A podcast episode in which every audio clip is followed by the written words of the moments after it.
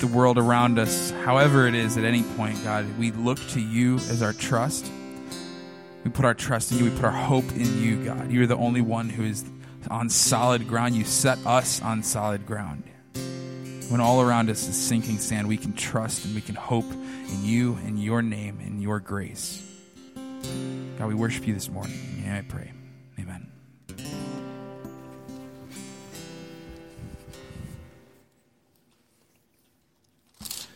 Today's passage is Exodus 20, verses 18 through 24.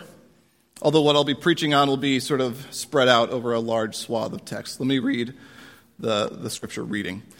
Now, when all the people saw the thunder and the flashes of lightning and the sound of the trumpet and the mountain smoking, the people were afraid and trembled. They stood far off and said to Moses, You speak to us, and we'll listen, but do not let God speak lest we die.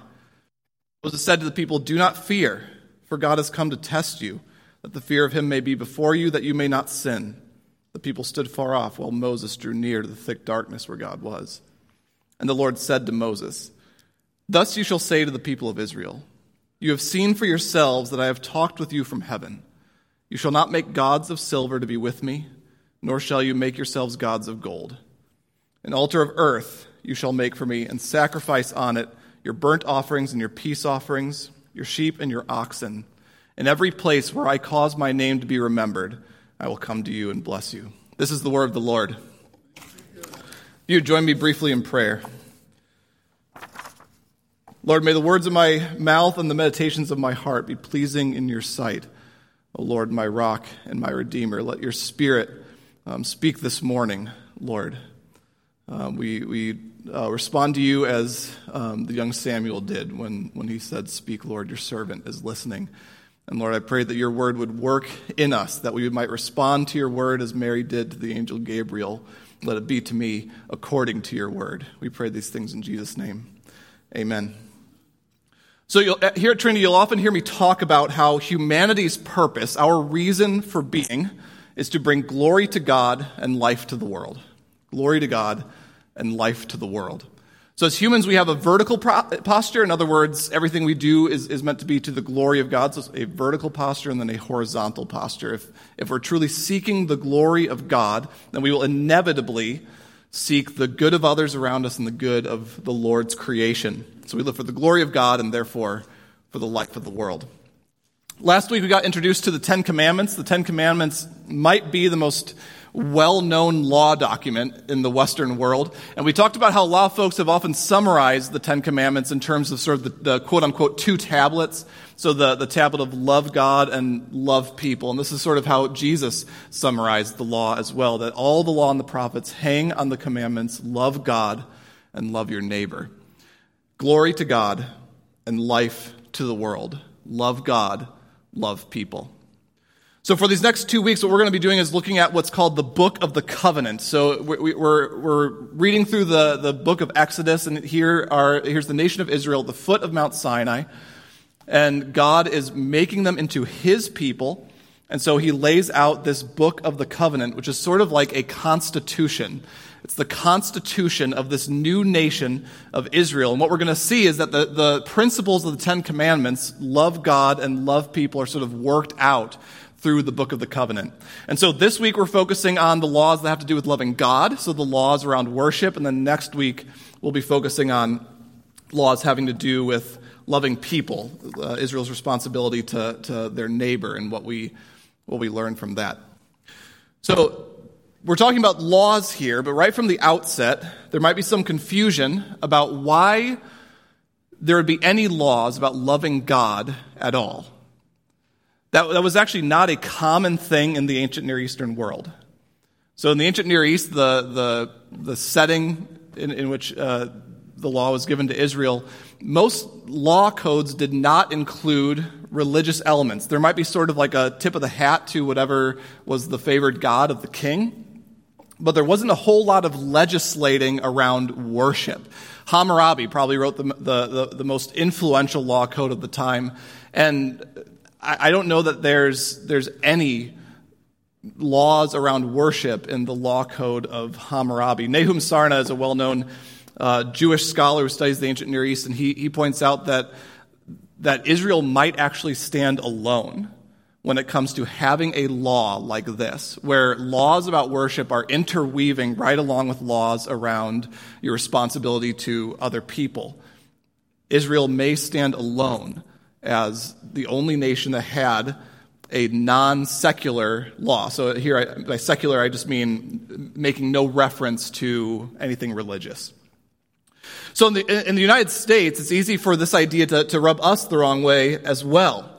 This whole idea of, of having a law commanding people's worship and commanding the way they're going to worship. We kind of like the separation of church and state. So we, we think of the church and the state in terms of two separate jurisdictions. You have churches, gatherings of of believers or assemblies of believers, organizations, and they shouldn't take the state, right, and mandate their particular moral itch. We're against that. And the state shouldn't be able to tell gatherings of believers what to believe or how to practice their faith, provided they're not hurting anybody.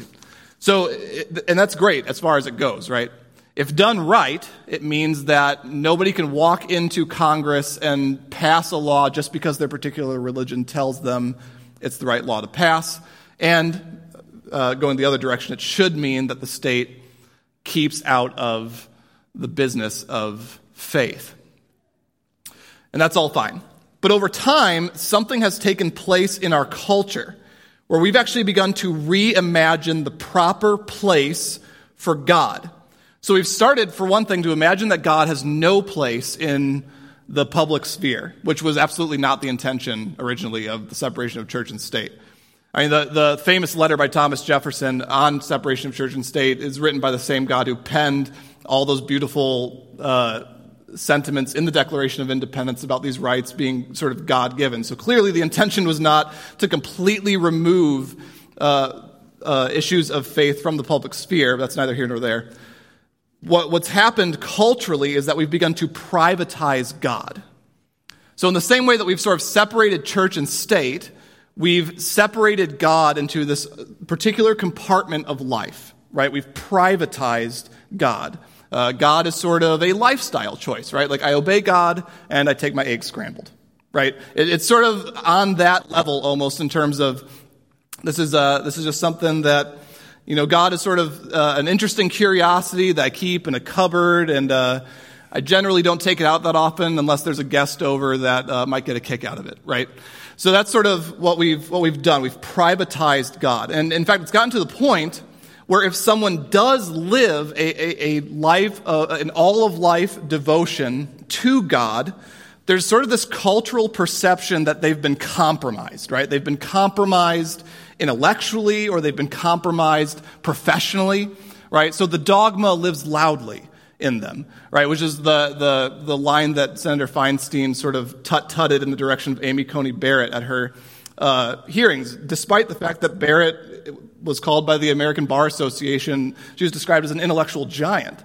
But there's the, but I think it was, it was an interesting illustration of the way that when someone lives this all of life devotion to God, Barrett's part of a religious order, when, when someone lives that kind of all of life posture toward God, there's this perception that they've been compromised professionally, they've been compromised intellectually.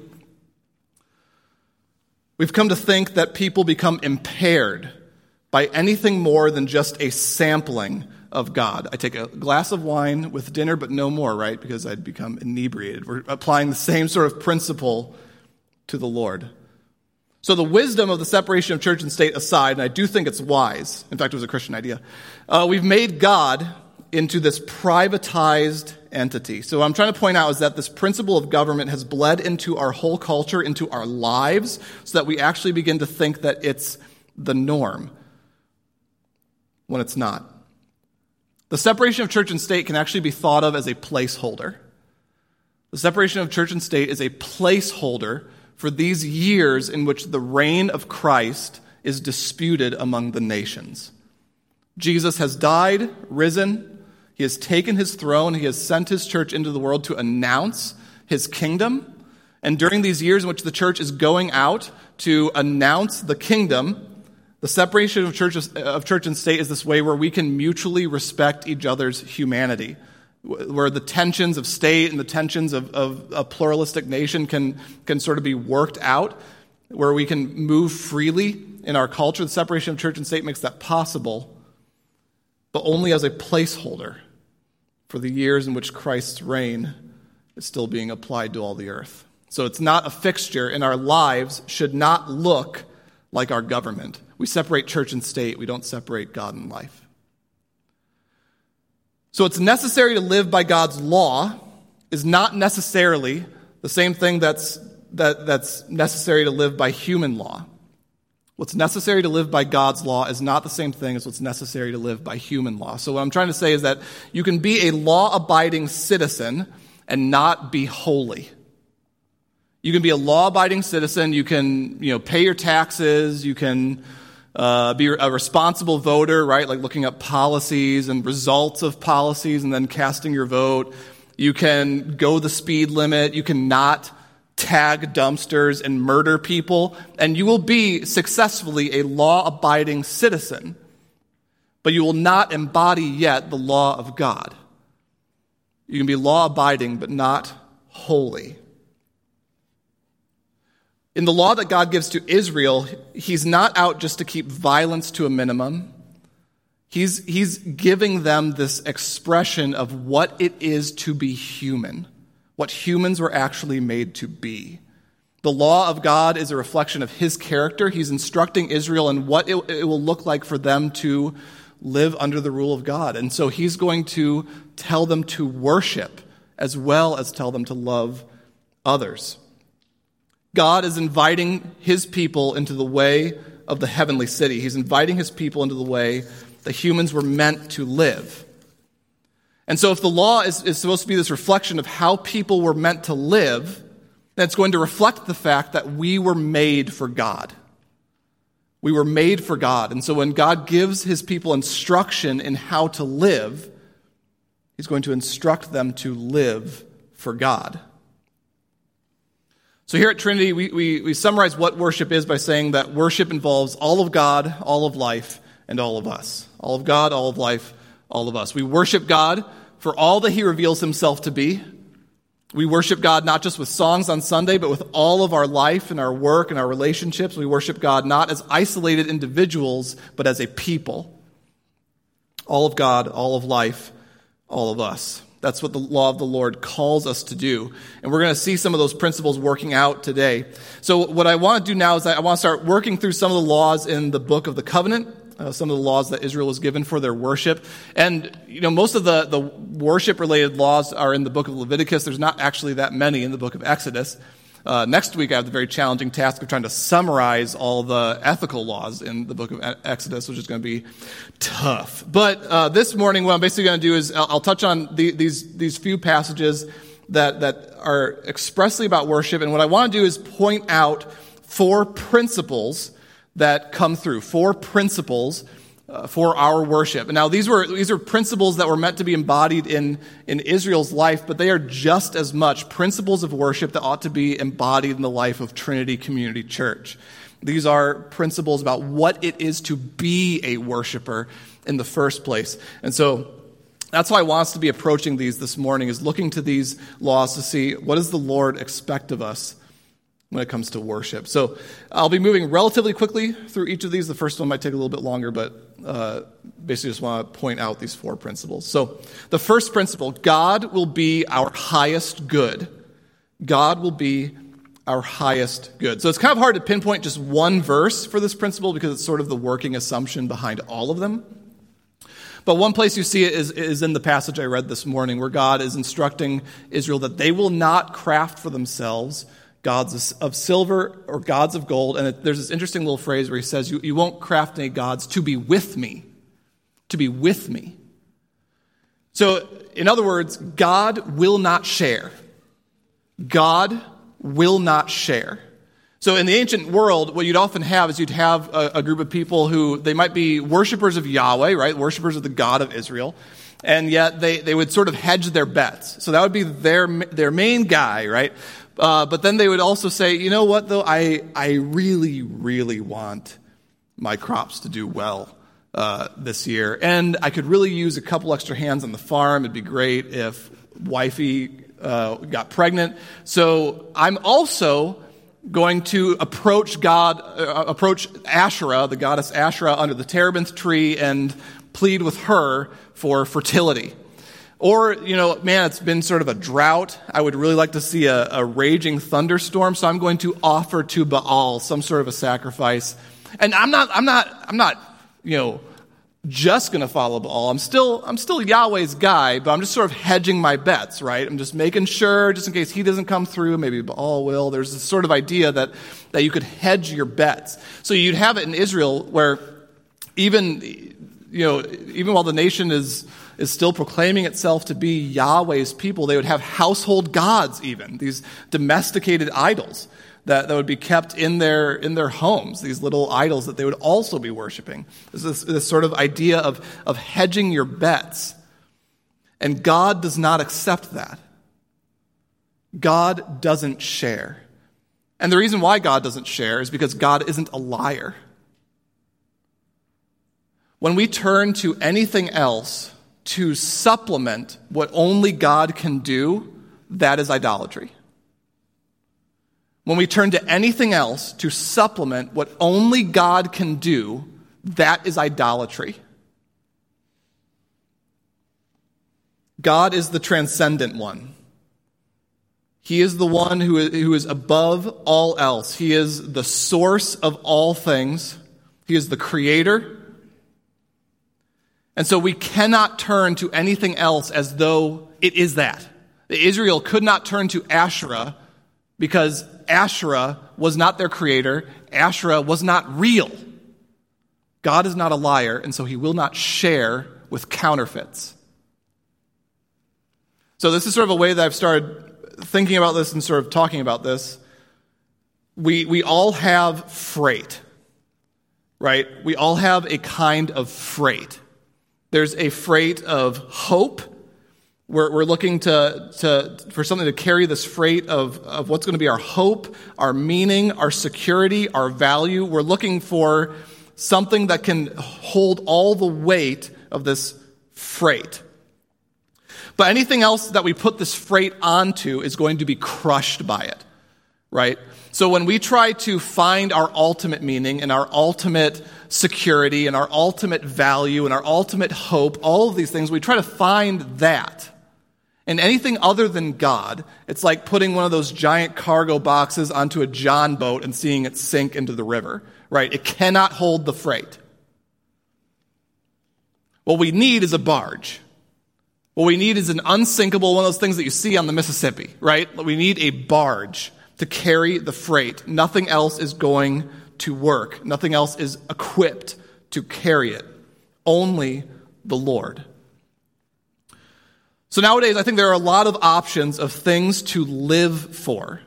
And what I mean by that is we, we tend to be looking for things that will make life, quote unquote, worth living, by which we mean a certain quality of life. A certain quality of life. Man, like, if I could just have one acre of land, right, just to have like a hobby farm, then man, would my life be worth living, right? Like, if I could just have that particular person, then man, my life would be worth living. And sometimes it's even pettier. We're constantly looking for something that will make life feel full. And there are tons of options. Marketers have been well trained, even schooled, carrying degrees in ways to make us desire things that will make life worth living to us. There are just as many idols now as in the ancient world. One of the great reformers, uh, John Calvin, whose theology is very influential on the elders here, he, he once described humans as factories for idols. So we're very good at finding new things to live for, new things to devote ourselves to in the way that we should only devote ourselves to God. And a big part of the reason why is because we can worship our idols on our terms. Idols tend to be manageable. I mentioned earlier those household gods. Think about what was actually happening there when the Israelites would worship household gods. They were literally taking a deity, something that was like ostensibly a deity, supposed to be a deity, and they were domesticating it, right? In fact, that was the attraction. The attraction is that I can take this Asherah fertility statue and I can put it on my hearth right? It, it, looks very good on the mantle next to the, the, you know, succulent plant and whatever seasonal decoration I have right now. It's fall. So, you know, so it looks great up there. The, the whole attraction was that they could domesticate those gods, but they couldn't domesticate Yahweh. You can domesticate idols, but we can't truly domesticate God. And yet we often try, right? Because we know that we can't literally have other idols. And so we, we, we search for these things that will make life worth living, these things that we can sort of control, these things that we can sort of manage, while also feeling like we're living for something bigger than ourselves because we are intimidated by what it actually is to follow God. And sometimes we try to domesticate God. So I think one of the biggest obstacles to maturity in Christ in our culture is the therapeutic gospel. The therapeutic gospel. It's domesticated gospel. So think about, you might have heard the gospel preached in this way. And so what I'm about to do, I'm going to say something in very strong terms, and then I'm going to walk it back a little bit, and then arrive at where we ought to be. So at first I'm going to say something that might seem like I'm not sure you want to die on that hill, Mike, but just let me explain. All right, so you might have heard the gospel preached this way. So you have some kind of distress. You have some kind of distress. Um, let's say anger. You're an angry person. So Jesus died for you. You're, you're a sinner. Jesus died for your sin. Now you're completely forgiven. There, now, how do you feel? It's like take this gospel and call me in the morning. It's, it's this way in which the gospel is preached to manage emotion. It's the gospel as therapy. Now, here's where I walk it back. The gospel absolutely is big enough to speak to our emotions. If, if you are an angry person and you walk into my office to talk to me about your anger, I will preach the gospel to you right? So I'm not saying that the gospel has, has no relevance to our emotion. What I am trying to point out is that we have reduced the gospel to a therapy. We've reduced the gospel to this thing that we, that we preach to sort of make ourselves feel better. We've made the gospel into this thing that's a life enhancement strategy. Here's the gospel. Now, isn't your life worth living? And of course, the gospel makes life worth living. But we've reduced it to just that. We are not short of things to live for in our culture. We're short of things to die for. We're not short of things to live for, we're short of things to die for. The gospel isn't good news because right here and now you're going to feel better being in Christ. That's not why it's good news. It's good news because the God of the universe, the transcendent God, has invited us to participate in his life. He has invited us under his rule. He has invited us to take part in the rolling out of his kingdom. And all things will be made new. But I have known many Christians who, upon following Jesus, experience darkness in their life, trial. Paul in 2 Corinthians literally lists his anxiety for the churches as one of his sufferings.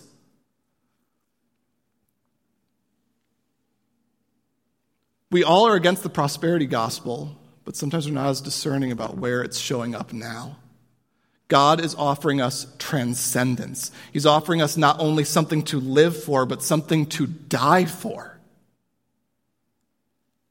That even if we had to stare down the barrel of a life of trial as a result of following Jesus, we could, we could come to the end of that life, a life of trial, and say, gain. It was all worth it.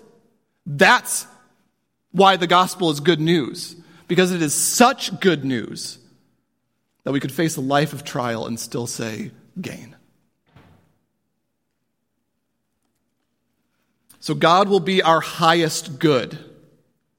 When God is our highest good, when we are living for His glory, that's when you discover Christian courage. That's when you discover Christian joy. That's when you discover Christian laughter and Christian feasting, all of it. Because the thing of greatest value, the thing capable of carrying that freight, He is ours in Christ. God will be our highest good. So that's the first principle. So the second principle is God will be thanked in all we do. So I want to uh, read uh, a, a couple laws real fast and then comment on them. So this is in chapter 22, verse 28. You shall not revile God nor curse a ruler of your people.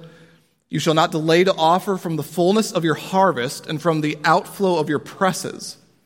The firstborn of your sons you shall give to me. You shall do the same with your oxen and your sheep. Seven days it shall be with its mother. On the eighth day you shall give it to me. And then, just briefly, I want to flag down uh, chapter 23, verse 9. The best of the first fruits of your ground you shall bring into the house of the Lord. So, these are describing a festival that gets uh, described more in detail elsewhere. But essentially, what, what Israel had in place were a, a couple different uh, rituals where they would offer to God the first of something, right? So the first fruits and the firstborn. They'd offer to God the first fruits and the firstborn. So anytime a firstborn son was born into a family, the father would take that child to the priest, show that child to the priest, and they would, they would rehearse this, uh, this ritual where the, the priest would uh, essentially prompt the father and say, Will you redeem this child? The, the father would say, Yeah, I'm going to redeem this child. They'd sacrifice an animal in its place. And then anytime uh, a, a firstborn animal was born, they would sacrifice it. Something similar would happen with their first fruits. The first fruits are sort of the, the first of your harvest. You know, the harvest doesn't all come all at once. Some things grow earlier than others. And so when those first fruits would come forth, a bunch of them would be offered up. And it was sort of this, this both of these things were, were signs of signs meant to remind Israel that everything we have, we have from the Lord. So they were invited to see all of life as, as grace. All of life as a theater for grace, where God is bestowing his gifts on his people, where God is a good father that we can trust. It reminds me of the Sermon on the Mount where, where Jesus tells us to look at the birds of the air who, uh, who you know, do not farm, and yet their Father in heaven feeds them. The grass of the field, they do not spin or sow, and yet they are dressed better than Solomon in all his glory. It's this idea that our Father in heaven loves us, and he is providing for us. And so we, we have these habits of acknowledging his grace. Israel had these rituals of acknowledging God's grace. And so now, as Christians, we will thank God in all that we have we will see everything that we have, every good and perfect gift as coming from above, from the Father of lights, with whom there is no change or shifting shadow. All things, all good things come from the Lord. And so, just as we, we live all of life for God's glory, we live all of life alert to His grace, alert to God's grace in all things. So, God will be thanked in all that we have. Uh, the third principle is that God's work will order our lives. So, specifically, what I'm talking about here is God's redemptive work, God's work to save, will order our lives. So, what's fascinating is to realize that, that throughout the year, Israel would keep a number of festivals. I'll read this brief passage. It says, Three times in the year you shall keep a feast to me. You'll keep the feast of unleavened bread. As I commanded you, you shall eat unleavened bread for seven days at the appointed time in the month of Abib, for in it you came out of Egypt. None shall appear before me empty handed. You shall keep the feast of harvest, of the first fruits of your labor, of what you sow in the field. You shall keep the feast of ingathering at the end of the year, when you gather in from the field the fruit of your labor. Three times in the year shall all your males appear before the Lord God. So, what's going on with these festivals is each one of them was meant to remind Israel of something God had done for them. The Feast of Unleavened Bread is the most obvious, where they were instructed to, to make bread for themselves. You're not going to have time to let it leaven. Uh, you know, God's going to save them out of Egypt, so they made unleavened bread, and then, of course, God redeemed them and they had to run. So, at a certain point in the year, they bake unleavened bread to, to retell, to rehearse the story of God's redemption for them. So, in our Christian practice, we also rehearse the news of the gospel. A new king has been enthroned, and so the world must be informed, and, and we must be steeped in this gospel. So, a couple ways that we do this. Uh, one obvious way is every single week You know, before we approach the table for communion, we have the gospel announced to us. And I know it kind of feels like it's a second sermon. Because it is. It basically is. I mean, it is a second sermon, but not every passage is about the gospel, and so we want the preachers who preach to, to be able to focus on the text, do their work. And we also want it so that every single week the gospel is announced to us. And so before communion, the gospel is re-announced to us. We rehearse the gospel by taking bread to symbolize Christ's broken body and, and juice to symbolize his shed blood, and we rehearse the gospel. Other ways we do this, though, is even just through the practice of Advent and, and Christmas and Good Friday and Easter, rehearsing the gospel through the year. But actually, I think it goes even farther than this. This has to make it into our homes.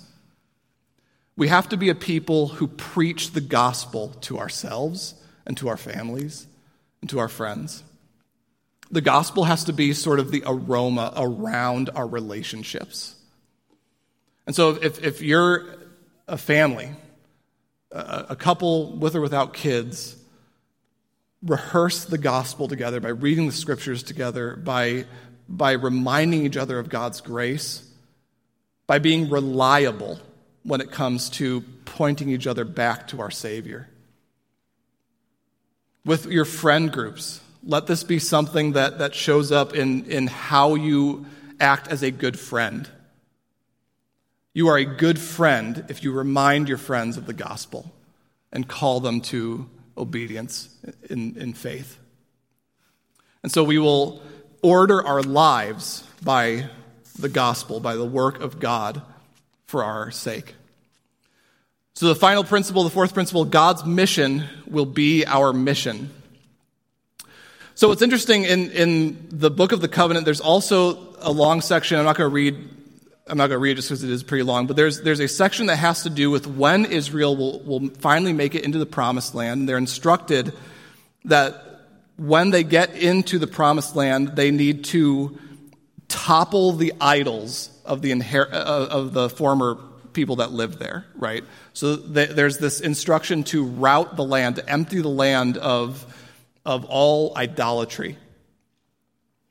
And it's a really interesting command. Religion can be privatized from the state in the sense that it can be kept at a remove from government, but it cannot be privatized for us as a people. Worship must sum up everything we do, even our mission. The mission that we are taking part in as God's people uh, is, is a mission of seeing others worship the true God. So John Piper once said that mission exists because worship doesn't. So the point of mission is not church attendance, it's worship. And so I want to introduce sort of a characteristic of, of this mission that's easy to forget. We, when we t- think about the, the mission that we're on with the Lord, we often think just in terms of announcing the gospel. And of course, that's like the core of it, right? The, the essential bit. But as we seek to do that with our neighbors and, and and whatever, there's this other side of it which I think has to do with exposing the idols. Exposing the idols for what they are. Exposing the idolatry that, that, that our friends and our neighbors have given themselves up to. Exposing the idolatry in our own lives so that our lives sort of uh, become this uh, counter example in order for Christ to be enthroned in the lives of our families and the lives of our neighbors, there can't be any pretenders to the throne. So part of what we do is gently expose the idols, sometimes boldly expose the idols in, in people's lives. I think a, a way that, that that looks is um, as somebody is speaking to you, let's say there's, there's somebody who's speaking to you about. Um, just a sense of alienation, a sense of, um, of being dissatisfied in life, and yet you know, because you know this friend very well, that they have a long-standing addiction to pornography, right? Or to something else. I think that, that it would be a Christian and, and missional thing to do to point out to them, hey, as long as that stands in your life, you, you will be hopeless to fix these other problems.